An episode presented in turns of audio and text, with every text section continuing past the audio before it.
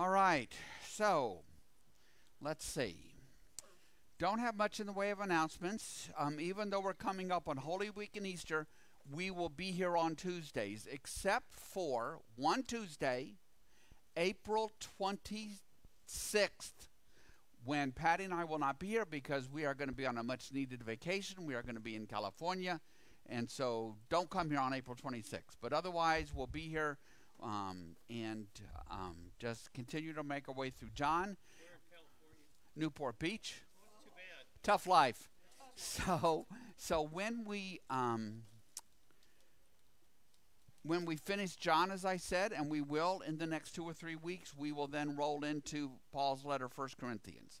And we'll stay in the New Testament because my Monday class, which is staying online, is in Isaiah. And we'll be in Isaiah for a good time yet. Even though I'm doing, you'll get a charge out of this, I'm doing 22 chapters in 2 weeks. Andy doesn't believe it can be done. We'll see. We did, how many did we do yesterday? We did at least 10.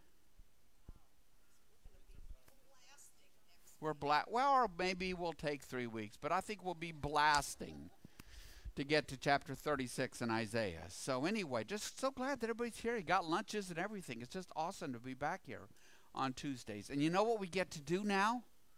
For the next 2 or 3 weeks, we're going to get to talk about the resurrection of Jesus. I mean, that's amazing and cool and wonderful. And some of you are veterans with me, and some of you are new to my classes. And so we want to make sure that we really take this opportunity at Easter time, right, to gain a deeper understanding of Easter and the resurrection and its connection to Jesus' incarnation and our own salvation. So, all right. Patty, do you have anything you would like to add up front here? The online folks, hey, online people, let me walk over here. Hey, we're looking good online? We are. Good.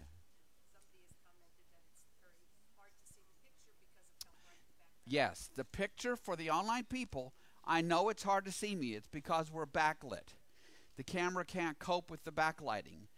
Your human eyes here in the room probably can't cope with the backlighting. So they switched the room this direction, and I said, well, we're going to need curtains on the doors to cover up, to reduce the backlighting issue. So those are coming.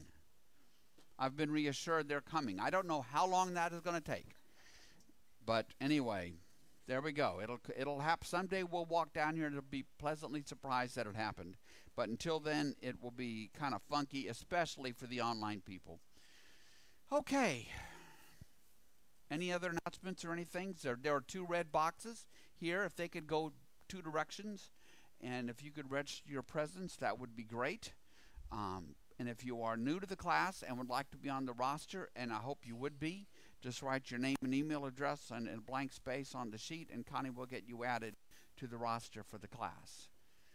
So you'll be able to keep up with what's going on. All right, let's pray. Gracious Lord, we are grateful to be here today.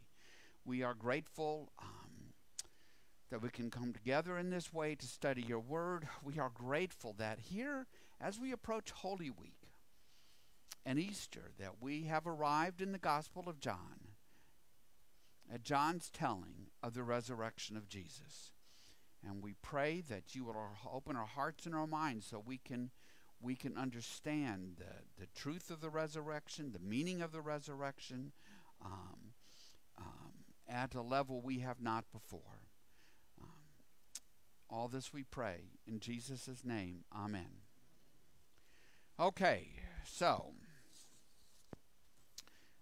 just to review just a little bit, the circled, this is the model of Jerusalem in Jesus' day that is at the Israel Museum in Jerusalem.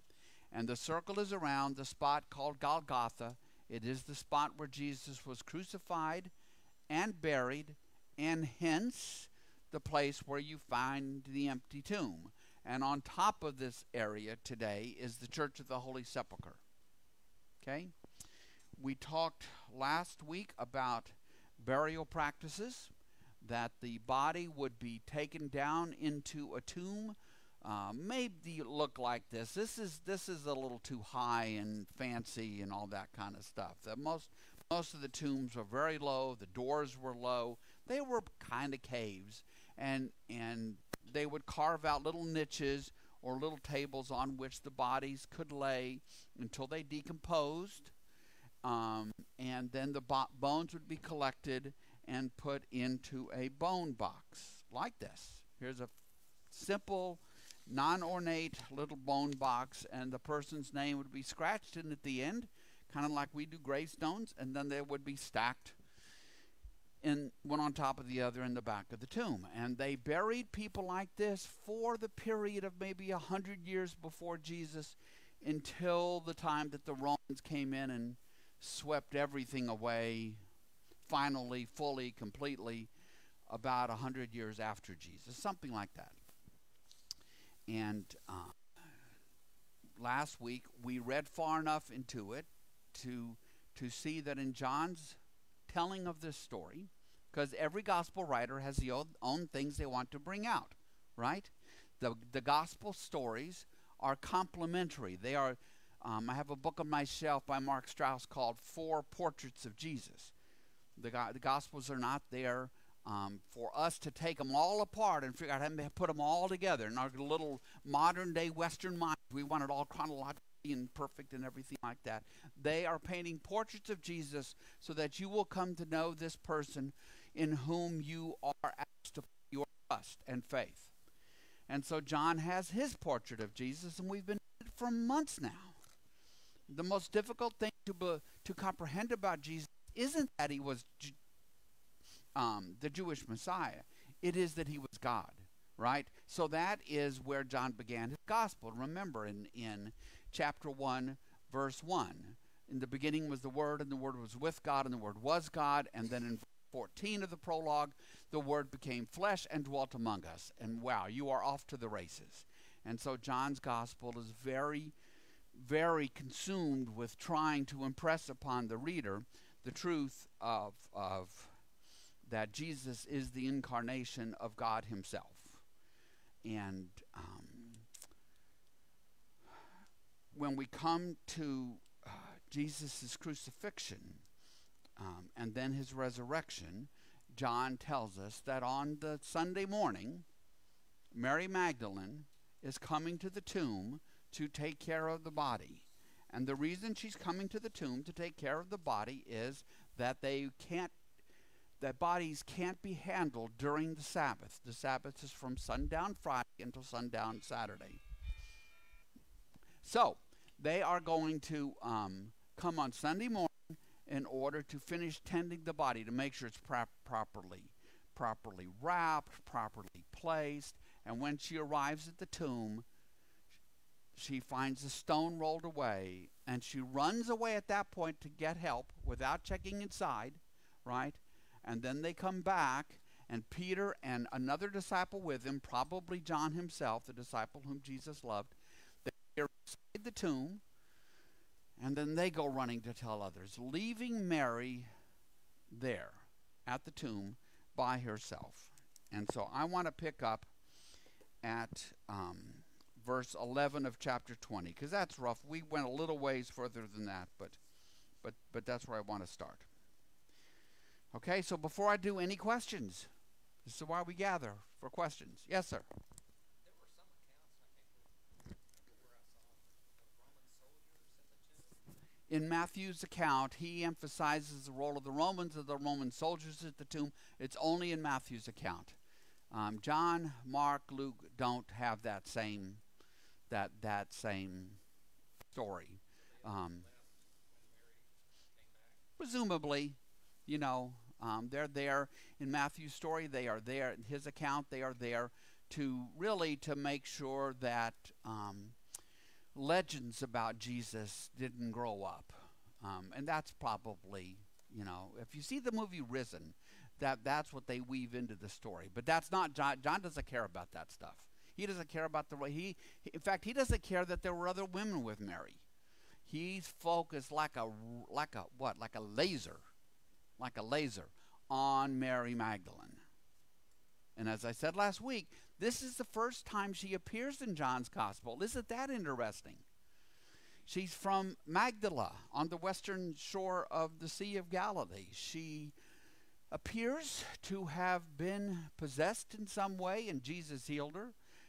She has been maligned over the centuries. Pope Gregory the Great maligned her terribly, conflating her with one of the prostitutes in the Gospels. Did her a terrible disservice because there's no reason to conflate her with one of the prostitutes. He just got mixed up as far as people can tell, but it lived on. You know, Mary Magdalene, this woman of disrepute. It's not Mary. Mary's one of the disciples.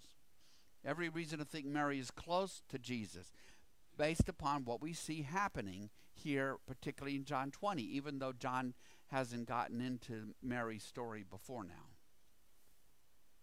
Anything else? Okay. So, verse 11. So you've got to get real personal with this. I mean, John writes a very personal type of account, right? It's very focused on Mary. It's very, very, it's poignant in a way the other gospel accounts are not poignant. Now Mary stood outside the tomb crying. Crying because somebody has made off with Jesus' body. As I said last week, there is nothing going on in her mind about Jesus having been resurrected. Nothing. There was no expectation of a single Jew being resurrected. There was no expectation of a Messiah being crucified. She's crying because this man whom she has followed and whom she has loved along with the other disciples, somebody has desecrated his grave. They have made off with his body for whatever purposes they might want. That's why she's crying. It's been a horrific weekend. He was crucified on Friday, and now the stone's rolled away and his body has been taken, and she doesn't know where. So she's weeping. As she wept, she bent over to look into the tomb herself, right? This is her first time to step over and she probably has to actually bend over to look into the tomb. And she saw two angels in white seated where Jesus' body, one at the head, the other at the foot. So let's just imagine it was something like this. They are sitting in the niche here, one over the foot, where the foot was, and one where the head was, these two figures in white. I don't know that she thinks they're angels. Usually in Scripture, people don't really think they're angels. These persons they encounter. But, right, she saw the wings. Probably not, because the angels don't have wings, Gary. Okay, but she sees what John tells us were two angels in white, right? White is pure, white is pure, white is clean, white is appropriate, and so the two figures in white, these two angels in white, they asked her, "Woman, why are you crying?" And she says to them very plainly, "They've taken my Lord away, and I don't know where they have put him." It's so sad. Well, verse 16, at this, she turned around and saw Jesus standing there, but she didn't realize it was Jesus. So, okay, so she's poked her head inside the tomb. Two people are there. What she makes of that, I don't know. And she tells them why she's weeping. She turns around. The state of her mind, I can't even imagine. And she sees Jesus, but she doesn't know it's Jesus. Okay, so how could she not know it's Jesus? That's a question I've gotten asked 100 times. Okay, so first of all, Jesus could have had us back to her. That's the way it's done in a couple of films about Jesus in the garden here. I think it is two things. Though Jesus is recognizable, he is glorified, because you and I know what has happened, right? I think more of it, though, is simple human psychology. Have you ever, okay, you're going to pick a spoonful of something to eat, and it's something that you actually like, but you think it's something different, and you put it in your mouth and you taste it, and it tastes awful because it's not what your mouth was expecting, and your brain can't process it. That's what I think is just simple human psychology. There is no expectation of a resurrected Jesus, of a resurrected Messiah, of a single Jew being resurrected. So how could she turn around and say, "Oh, hi, Jesus"? If she did turn around and say, "Oh, hi, Jesus," would she think he had been resurrected? What do you think? No. Well, what would she think she had was encountering? His ghost. They had words for ghosts. They, you know, sure. In Homer, they're called shades. They're where they're your existence after your death, down in Hades, the place of the dead. And so she would think she was encountering Jesus's ghost or something. But her eyes are filled with tears. She's overcome with emotion. She turns around. She sees a figure that is Jesus, but she doesn't realize it's Jesus. Maybe she just can't. Maybe it's just that she's been crying so much that she can't see any better than I can. Okay? As I slip my glasses back on her. So here Jesus asked her, "Woman, why are you crying?" That's exactly the same question, right? Look up at verse 13. "Woman, why are you crying? Who is it that you are looking for?" Thinking he was the gardener, a person there. Remember, I explained last week that this is a quarry area. This is where stones were taken out. Some of them so enormous you can't even contemplate them.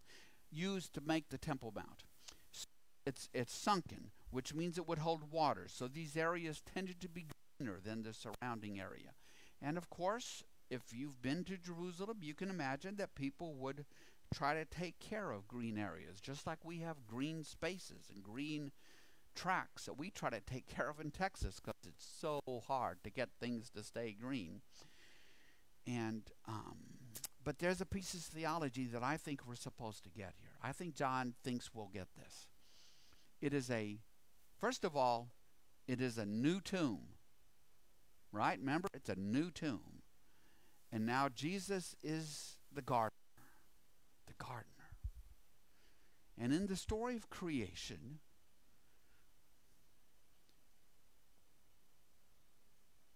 who is the gardener? It is God who is the gardener, right? And because the story of creation is built around this Garden of Eden, right? So I think John hopes that we will make that connection between her thinking he's the gardener and this new tomb, and put all this together and sort of raise our eyes a little bit out of just the little moment-to-moment little happenings, and understand the significance of what is happening here. Because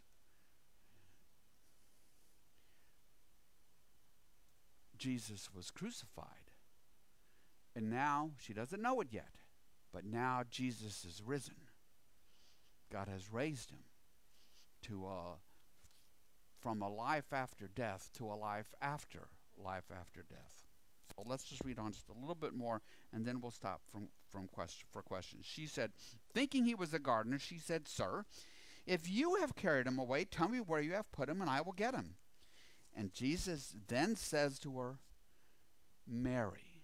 And I think it's one of these deliberate kind of things, you know. You know, almost like you ever put your hand on somebody's arm to calm them down, and you look at them intently in their face, and Mary.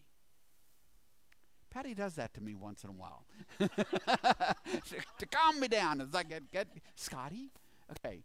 He says, "Mary." And all of a sudden she gets it. I don't know. Don't ask me what she's thinking. I don't know what she's thinking.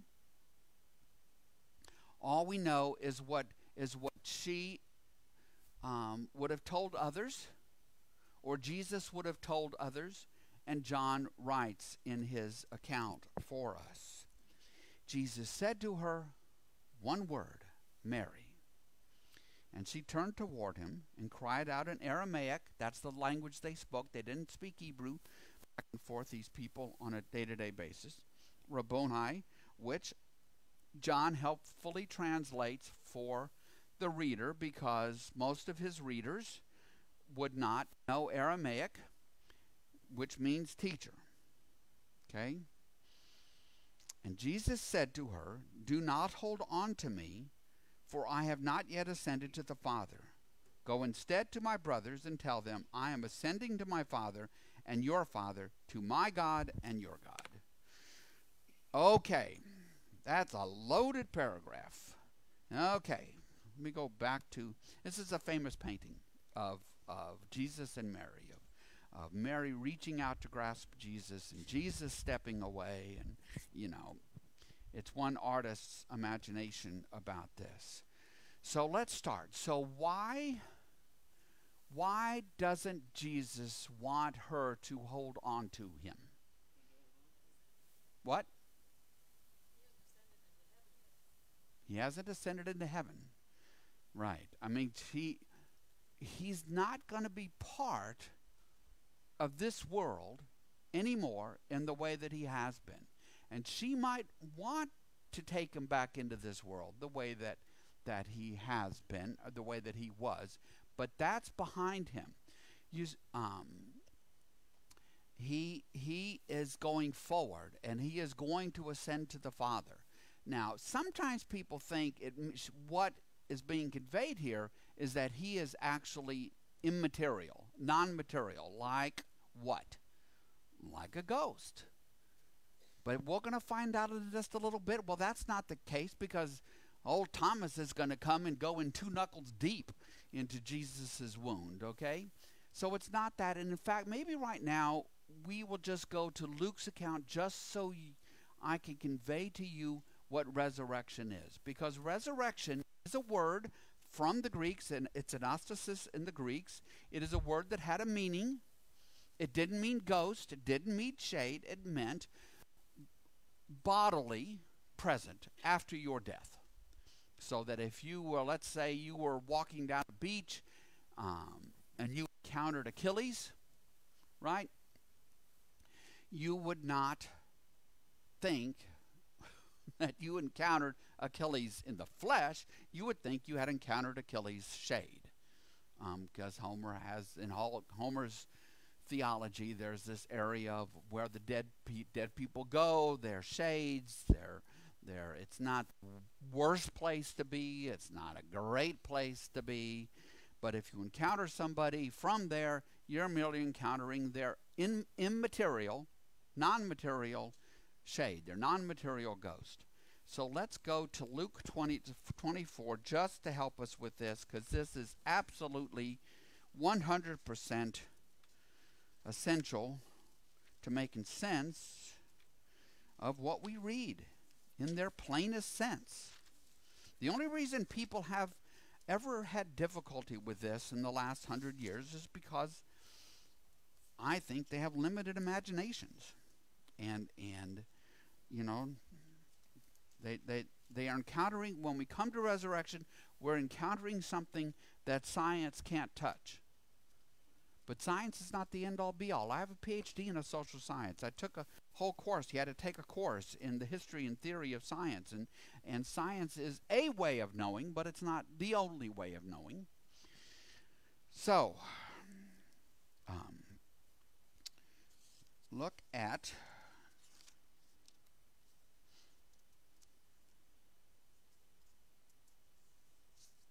we're going to go to Luke 24. Verse 36. This is after Jesus has met the two disciples on the road to Emmaus. Luke 24, verse 36. The disciples are gathered, While they were still talking about this, Jesus himself stood among them and said to them, "Peace be with you." They were startled, no kidding, and frightened, thinking what? That they saw a ghost. Of course they would think they were seeing a ghost. There's no expectation of resurrection. That's the key. Of course they think they're seeing a ghost. And what does Jesus say to them? Why are you troubled? Why do doubts rise in your minds? Look at my hands and my feet. It's I myself. Touch me and see. A ghost doesn't have flesh and bones. As you see, I have. And when he had said this, he showed them his hands and his feet. And while they still did not believe it because of joy and amazement, and a big dose of skepticism, I think, he asked them, "Do you have anything here to eat?" And they gave him a piece of broiled fish. I hope it was good. It was probably tilapia. Because there's a whole lot of tilapia in the Sea of Galilee. So, yeah. So they gave him a piece of broiled fish, and he took it and ate it in their presence. Why did he eat it in their presence? To show them that he was newly embodied. See, for a long time, I was confused about this myself because just a lot of Christians are. We're in chapter 20 of John. We go back to chapter 11 in John. We come to the story of Lazarus, right? Who was dead 4 days, and it's 4 days because we're to know that he is dead, dead, and dead. And Martha says, "Oh, it's going to stink. You can't go in there," right? But Jesus talks to the Father, and Lazarus is brought back to life. Okay? It's a big miracle. One second. It's a big miracle. He's brought back to life. He will go home with his family, Mary, Martha, others, and he will age, because, and then he will die in a second time, okay? But he's brought back to life. It is really exactly the same thing as we talk about when someone dies on the operating table, and we talk about them being brought back. You know, they died on the operating table, they put the paddles on them, boom, they're brought back. Same idea. It's resuscitation, not resurrection. Resurrection is Jesus. Resurrection is not being brought back to life. It's being brought forward, being taken forward to newly embodied life. And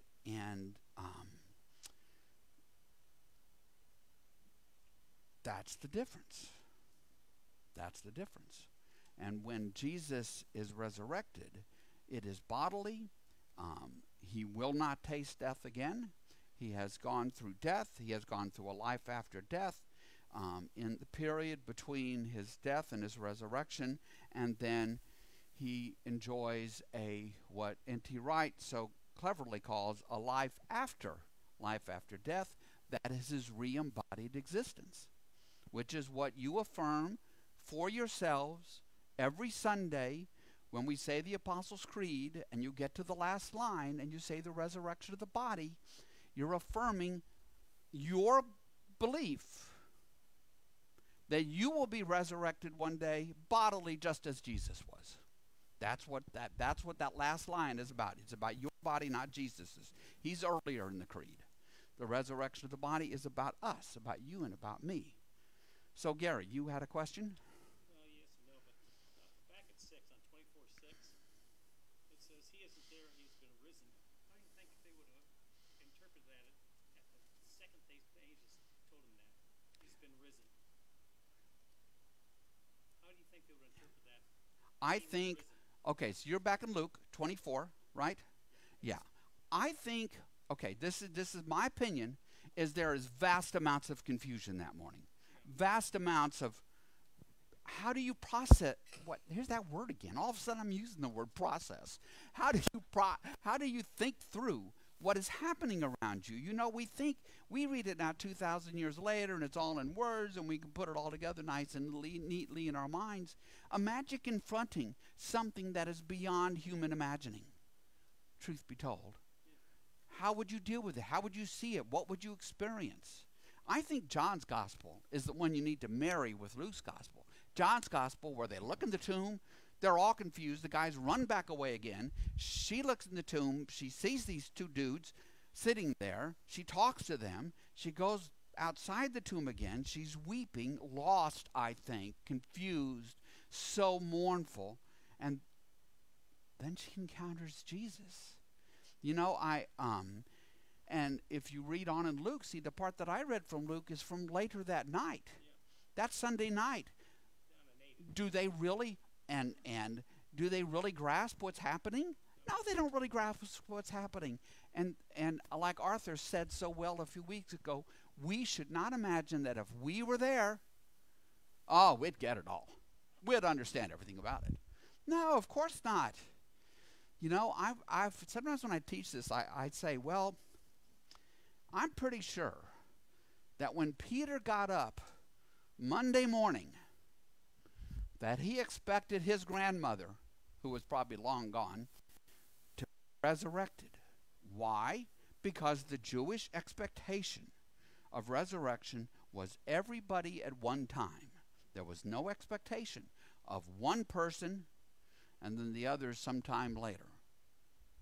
Everybody at one time. And so as the days turn into weeks and the weeks turn into months and the months turn into years, the Christians have to come to grips with what has happened in the light of the truth of Jesus's resurrection. What did it mean? What did it change? And that is so much of Paul's focus. Paul's focus is not conveying to you a lot of Jesus's teachings. That's in the Gospels. Paul is wrestling with, okay, what happened? What does it mean? What are the consequences for us and for the world? So, yes.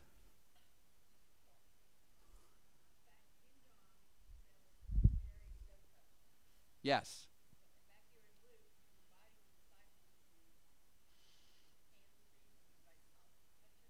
Yes? No, I don't think so. No, I think Mary is this whole category of things. Mary, I think in John's telling, it's a very emotional experience with Mary, and she wants to cling on to him. Just as we might want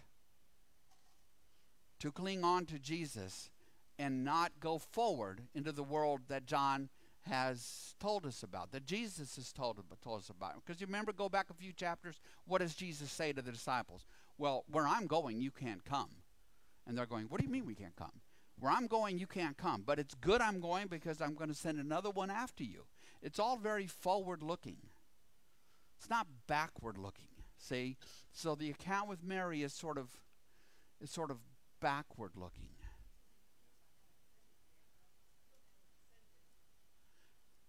He has not a, no, because it'll be six weeks before that happens. So, but speaking of him not ascending yet is a way of speaking, well, he's facing forward. Don't try to yank him back. That's the way I see it, and I think many people do, who read John here.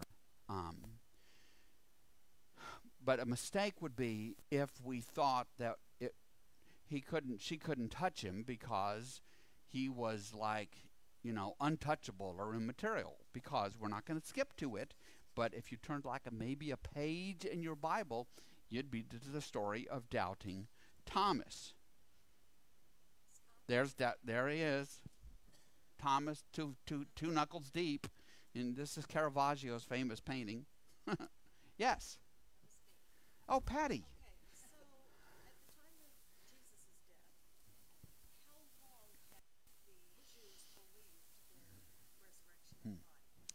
What a good question. Thank you. Patty's question is, how long had the Jews had this belief in the resurrection of the body? In essence, the resurrection of the dead is the way they would tend to speak of it. And you see it building over time.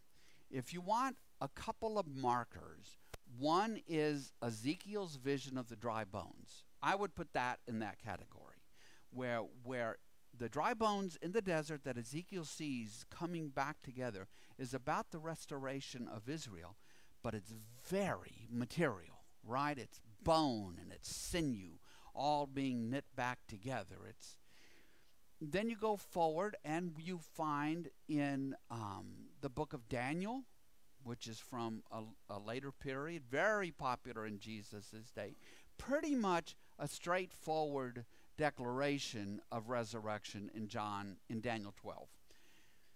And so in the book of the Maccabees, which is not in your Bible unless you have the apocryphal books in it, but the other Jewish writings of the day express Jewish ideas and culture. In the books of the Maccabees, the old man who is being martyred,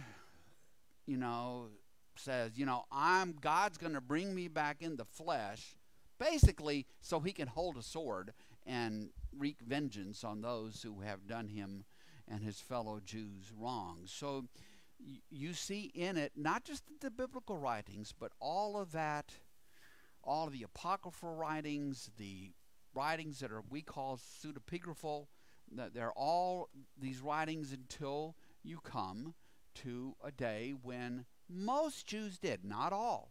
Remember, if you read the Gospels, what's the name of one group that doesn't believe in the resurrection of the dead? The Sadducees. They're the ones who come to Jesus and try to mock the idea. Well, take a woman who's had 7 husbands. If she dies, who's going to be her husband? And that's when Jesus says, go away. And he quotes Genesis chapter 1 back to them and sends them on their way. But many Jews, probably most Jews, certainly led by the Pharisees, did believe in the resurrection of the dead. And, of course, that was played out in Jesus, just differently than people thought it would. That's what 1 Corinthians 15 is about, which we will gloriously get to sometime next year, probably. Okay? When Paul lays out how this works, that yes, it's like a harvest. A harvest takes a time. Combines roll in, it takes, depending on how many combines you have, might take 10 days to harvest all the wheat in our world. So there's time between the beginning of the harvest and the end of the harvest. And in 1 Corinthians 15, Paul says, well, Jesus is first of the harvest. The rest of us will follow. But it's all part of one harvest. You just can't freak out over the fact that, we're still in the middle of it. And he's writing in 53 A.D., and here we are in the year 2000. And so it challenges us to have big imaginations and understand that we're talking about God's time, not ours. And when the time is ripe, when God chooses, Jesus will return, and we will all be bodily resurrected. Believer and non-believer alike, bodily resurrected. Okay?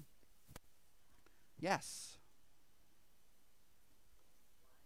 there a place that we could look back to where it says that it was written in the law of Moses?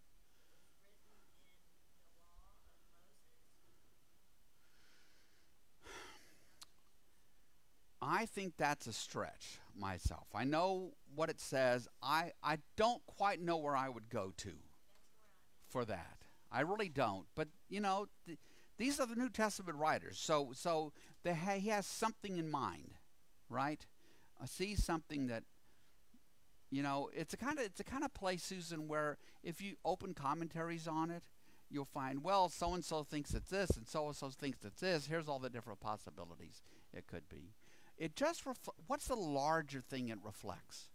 The larger point that it reflects, Susan, is that Jesus is the fulfillment of everything that came before. He is the fulfillment of the law of Moses. He is the fulfillment of the covenant. The whole Hebrew, all of the Hebrew scrolls have been, even when they didn't know it, they were pointing toward Jesus. Yes, Jesus is the suffering servant of Isaiah 53, to speak to a particularly plain one. It's like in the parable of Lazarus. you know. In the parable of Lazarus, you know, the rich man who ends up uncomfortable says, let me go back and tell my family.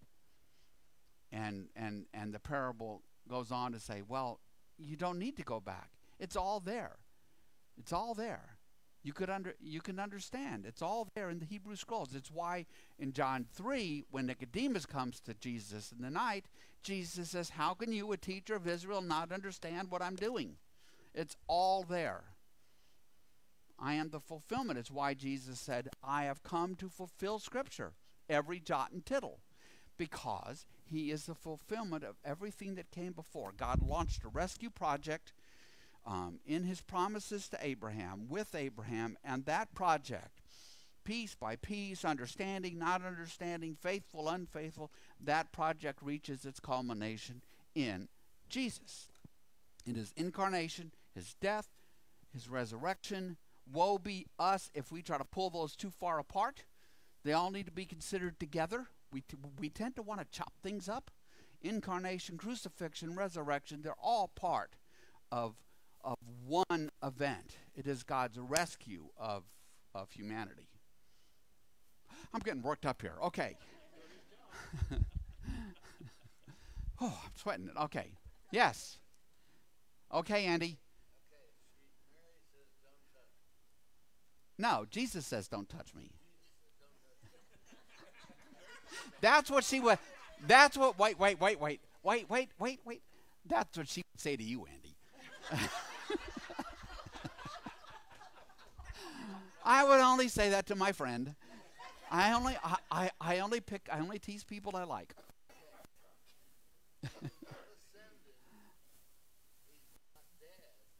Yeah. What? What do you mean? What is he at this point? He's resurrected. He's bodily. He's like, sit down and have lunch with me, dude. Yes? No, he said he hasn't. Yes, he hasn't, because that won't happen for 6 weeks yet. Okay, so he's just hanging around. He's resurrected. You know, now we're going to get to some interesting parts here, because, as you know, people will say, well, you know, Jesus could walk through doors. I don't think so. He's got a body. Bodies don't move easily through doors, okay? I think that the better way to think about the kingdom of God is as like another dimension that lays against our own. And so when Jesus is stepping back and forth for those 6 weeks, he is coming and going between the kingdom, between the God's dimension and ours. And when we pray for that God's will would be done on earth as it is in heaven, we're praying for the final overwrapping of God's dimension over this sometimes quite wretched dimension that you and I inhabit now. So I think Jesus is going back and forth. Remember in 1 Corinthians 15, Paul says that Jesus appeared to more than 500 people, daring people to go talk to them, because most of them would still be alive. It's only 20 years later. Appeared to more than 500 people. So for me, for my limited human imagination, that is what we're talking about. And so when Jesus says to Mary, I have not yet returned to the Father, I have not yet ascended, he has not yet taken his final place in the dimension of God, because he's going to go back and forth. And the key, though, is to see that he's not, she can't have him back the way she wanted him. She can't. He's not going to walk the roads of Galilee anymore as he did for 2.5 years with his disciples. That has been done. And now it's a matter of moving forward. And you know what the truth is about people. People don't always like to move forward. You know, you kind of have in life. You have to make a choice. You're going to spend a gobs of your time looking backward over your life, or you're going to spend your time trying to look forward in life. I believe to have a happy, satisfying, contented life, strive to look forward. Enjoy some looking back. Enjoy some sentimentality. Enjoy some remembering, but don't get lost in the past. Look forward. So, anyway, so he says, okay. Now, let me just leap right to my next point here. Okay, so he says, don't hold on to me. I've not yet ascended to the Father. See, because this came up to me yesterday. Okay, for first-century Jews, they spoke of God as Father. Did these people have a conception of the Father, the Son, and the Holy Spirit, the inner workings of the Trinity? Of course not. They're going to arrive at that as they remember and contemplate everything that happened and everything that was said. But speaking of the God of Abraham, Isaac, and Jacob, Father, is something that the Jews did. Okay, so when he says, I've not yet returned to the Father, he's saying to her, I've not yet returned to God. Where is God for these people? Which direction would you go? Up. You would go there as far as you could, and then you would run into God up there. That's, you know, that's, you have to be willing to let the writings come out of their world and then bring them into your world, because their mind is not filled with the stuff that your mind is filled with.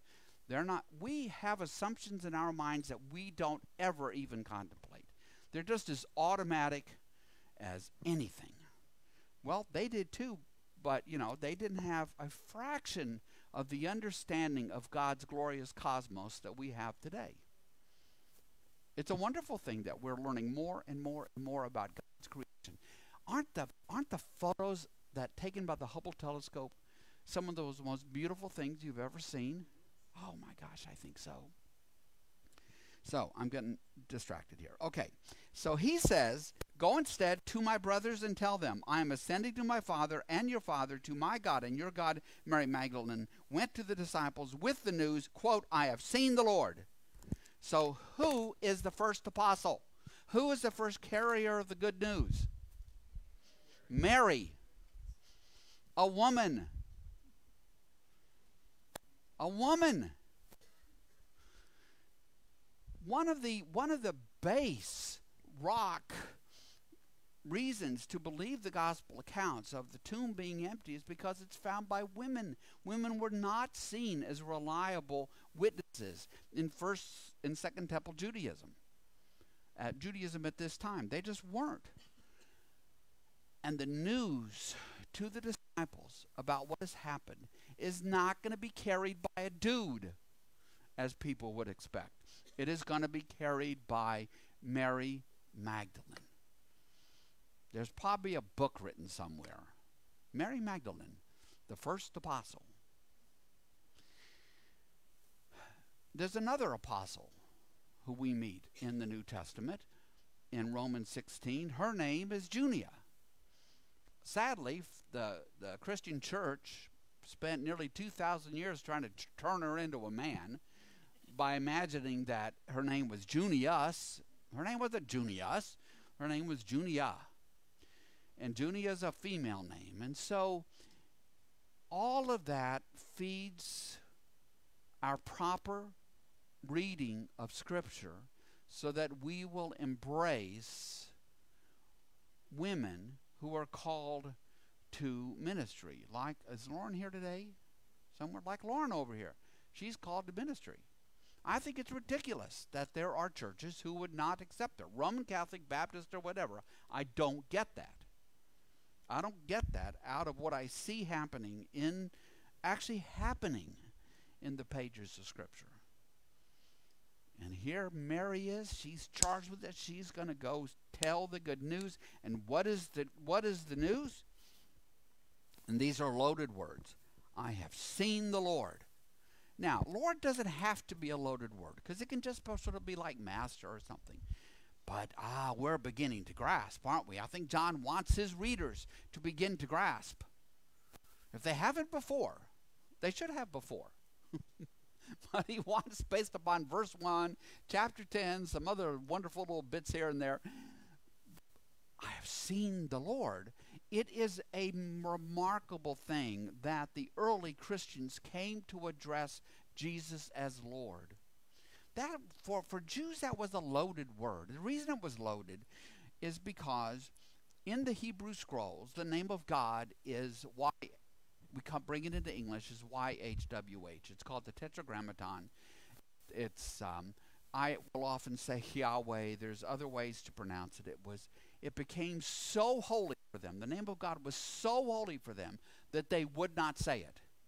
It was only spoken by the high priest on the Day of Atonement in the temple. So when the scrolls were read in the synagogues and elsewhere, they would, every time the name of God appeared, they would use the word Adonai in the Hebrew, which means Lord. And that's why your Old Testament is filled with all sorts of unusual small caps lords. Because every time you run across that in your Old Testament, underneath that small caps Lord is the name of God, the holy name of the holy God, the Holy One of Israel. Right? And so for these followers of Jesus to begin to use the word Lord to talk about him is immense. And within 10 years, they were speaking of Jesus as they had only ever spoken of the God of Abraham, Isaac, and Jacob. Which is remarkable because they were radically monotheistic. That's how they get to the Trinity, is they know that Jesus is Lord. They grasp it. They see it. They know it. I'm sure God's Spirit helps them along, but they grasp it. And so they begin to get this peek inside God's innermost being, which culminates in the Christian understanding of God as Father, Son, and Holy Spirit, the unity of God in the three persons. So she says this good news carried by a woman. That's so awesome. It's 2021. Is it 2021? No, it's not even 2021. It's now 2022. Oh, man. How soon do we go on that vacation, Patty? Not soon enough. Yeah. Uh-huh.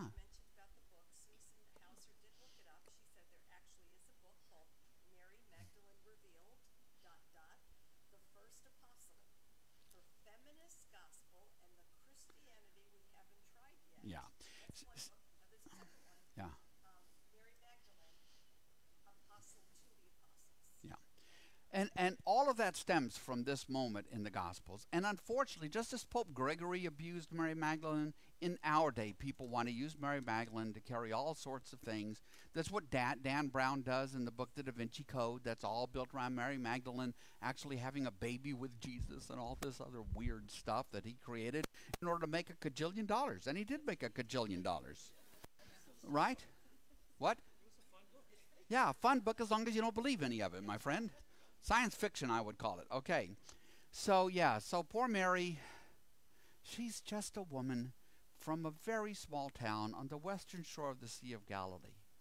But she is the one who was sent to carry this good news to the other disciples. I have seen the Lord. And look at the close of verse 18. And she told them that he had said these things to her. So she carries the news. She tells the story. I don't know how she told the story. I don't know what details she included and didn't. Enough that John writes it this way. It's a very poignant telling with her trying to cling to Jesus and him saying don't and her weeping and all the rest of it. I think John was probably caught up in it. Remember, as I said a couple of weeks ago, that in the history of the church, the tradition around this is that Mary, oh, forget everything I was just about to say. I was mixing my own Marys up. Never mind. Never mind. Yeah, Don.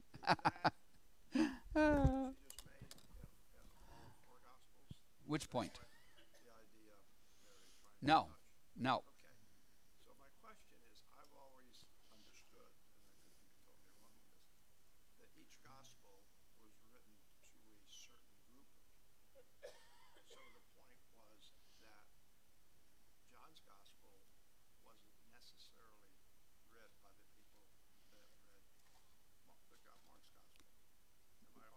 No, because we don't really know who had what. We have them all together. And by the end of the first century, they're all written. And we know that Paul's letters were circulated, right? That's how they became part of what we have bound in our Bibles. People make lots of suppositions about the communities that these Gospels are written for and how much the Gospel writers know. But they're all suppositions and they're all guesses, and there is not a lot of agreement about a lot of it. The church tradition is that John ends up in Ephesus, and so if you believe that, then the belief would be that this gospel is written for the community in Ephesus. For me, I think it's a stretch to think there wasn't more known because of the Ephesus, for example. It's a big place. It's a big commercial place. People traveled. People moved. People did send things. They did copy things. They did circulate them around. So I, for one, am not at all convinced that John didn't have access to any of the other Gospels. I would not make that assumption. I think John has his own point to make, which is the toughest thing of all. He wants you to grasp that Jesus was not merely Messiah, but was God. And he takes on that task late in his life, perhaps because he knew of what else was written. He didn't feel they had really quite taken on that task. But I don't have a problem with John knowing the Gospels.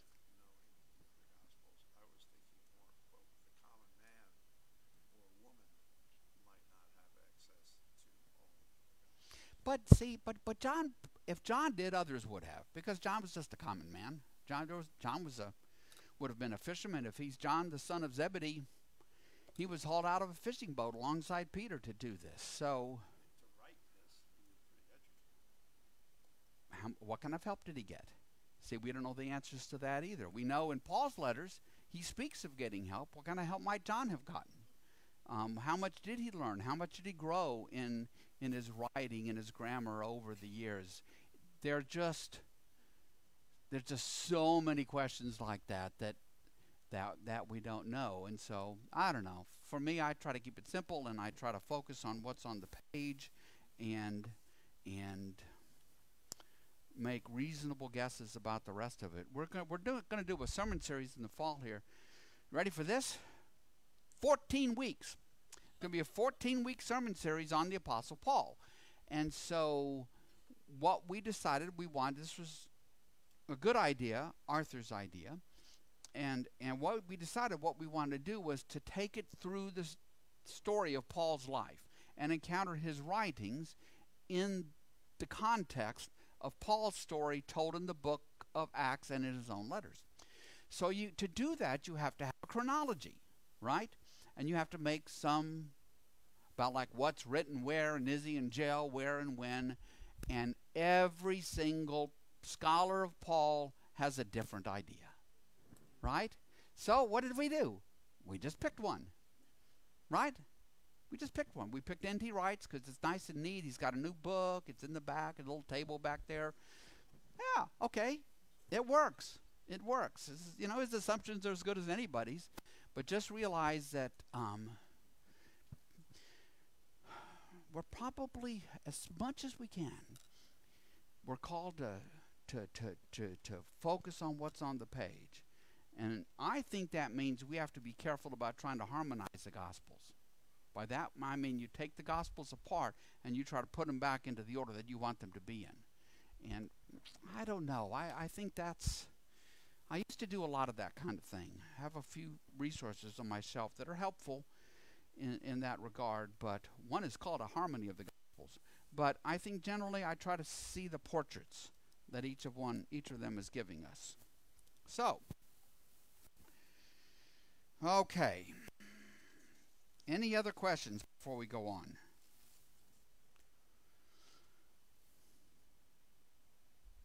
All right.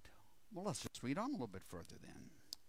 So on the evening of the first day of the week, that would be Sunday, when the disciples were together with the doors locked for fear of the Jewish leaders, you bet.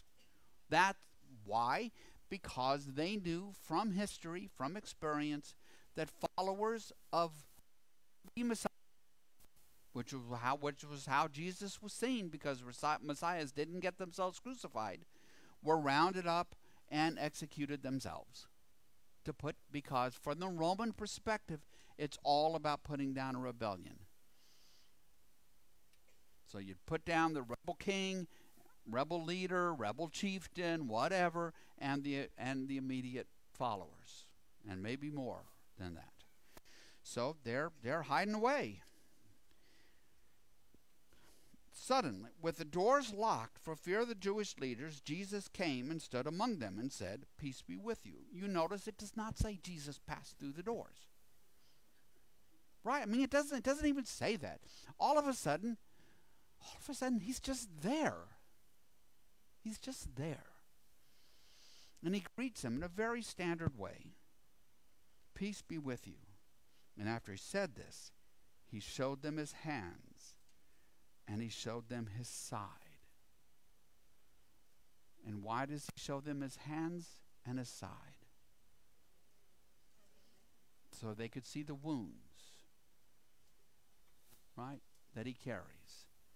The wounds in his hands and the wounds in his side. And that raises a lot of questions for people about, well, in resurrection I really thought that I would be made whole and those wounds would be gone. Or you take somebody who lost a leg in an accident or something, that when I'm resurrected I would have two legs again. And I think, you know, my way I do this is that you pack those sorts of questions that aren't directly answered with as much goodness as you possibly can. Jesus is unique. Jesus is unique. His vocation was unique. Your vocation is not Jesus's vocation. You are not Jesus. And I think preserving the wounds in his hands and his side have a purpose to serve. And so they are there. That's my own take on it.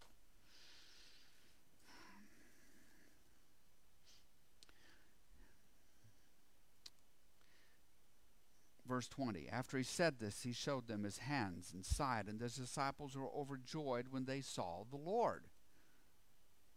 Of course they're overjoyed. They love this man. They've been with this man for 2.5 years. Do they comprehend everything they would come to comprehend over the next 20 or 30 or 40 years? No. That's not how things work. They're just overjoyed to see him. And the hands...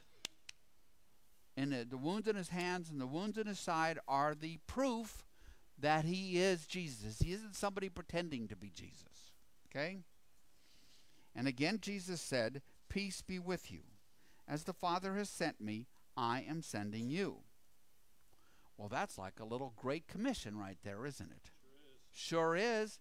You call it great. You call it, Gary. Sure is. Right? In the Gospel of Matthew, it's more... you know, go out and make disciples of all nations, you know, teaching them and baptizing them and teaching them to obey and stuff. And in the book of Acts, chapter 1, it's bigger. It's all, you know, go out and be my witnesses in Jerusalem, Samaria, Judea, to the ends of the whole thing.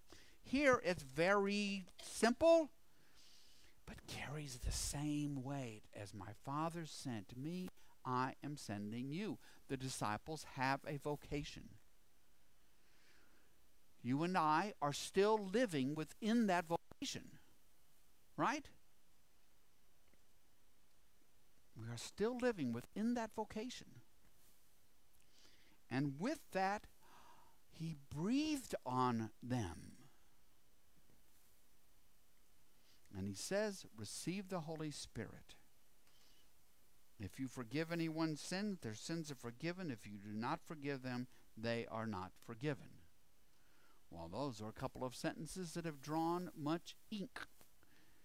Some people call this John's little Pentecost moment, that John in his gospel, because of everything he said, you see, if you go back a few chapters, what did John say to the disciples? I'm going, you can't come, but God's going to send another one after me. The Spirit, the Counselor, a Comforter, Advocate. So,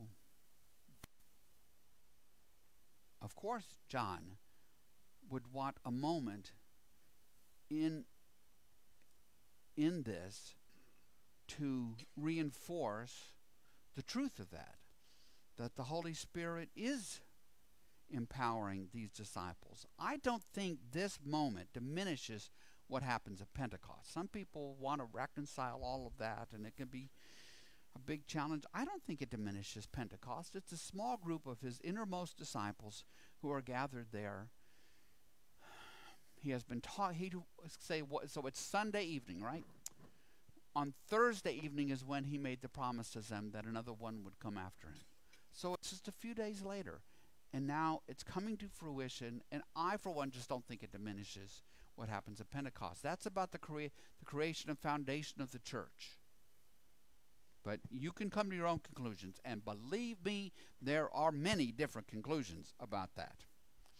The last phrase, you know, those who you forgive will be forgiven, and those who aren't, those who you don't won't be, is most commentators on it will see it as this is sort of speaking of one's reception of the gospel and sort of what? I can't think of a good word. Sort of stance in forgiveness, that when these disciples go forth, right? Because he's sending them. What is he sending them to do? What did he tell Mary to do? Go tell them. What? Go tell them on the mountain, baby. Go tell them. But I'm not going to sing it for you. So go tell them. So now he's going to go send forth, right? Go send. As Father sent me, I'm sending you. So they're going to go out and they're going to carry the good, they're going to carry the gospel, they're going to carry the good news, and there will be people who will receive the gospel with repentance and faith, and their sins will be forgiven, and there are those who will not receive the gospel with repentance and faith, and they will not be forgiven. The gospel's the key.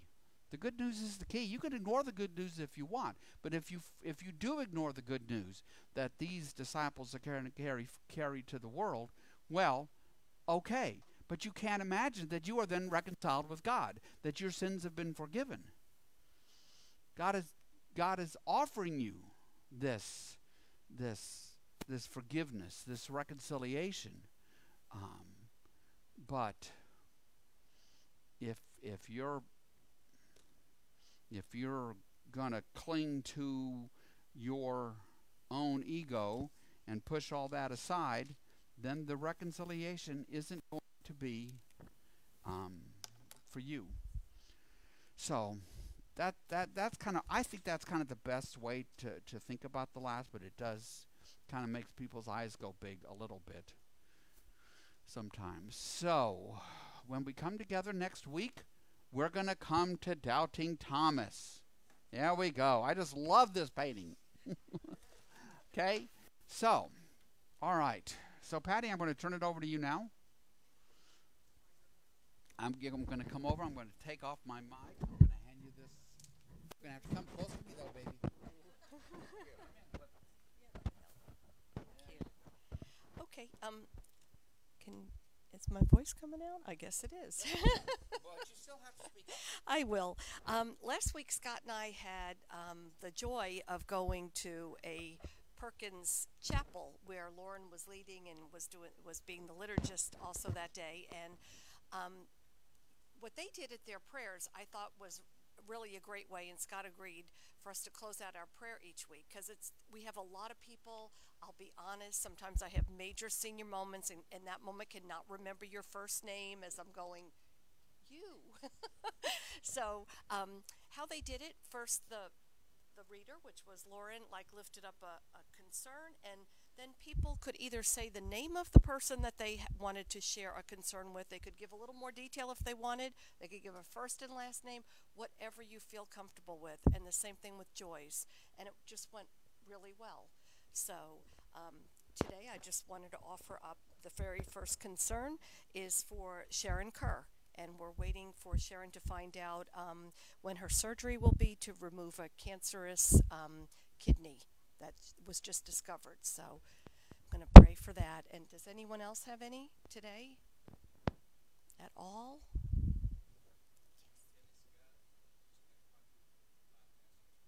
Okay. Great. For Dennis Guff and from his bypass surgery. Anybody else have any joys or concerns today? People of Ukraine, yes. Anyone else? Yes.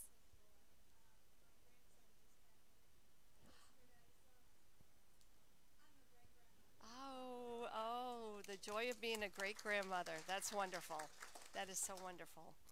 Okay, so I don't think there's any other ones. We'll just close in prayer. Heavenly Father, we do thank you for this beautiful day today. We thank you, God, for this time to study your word.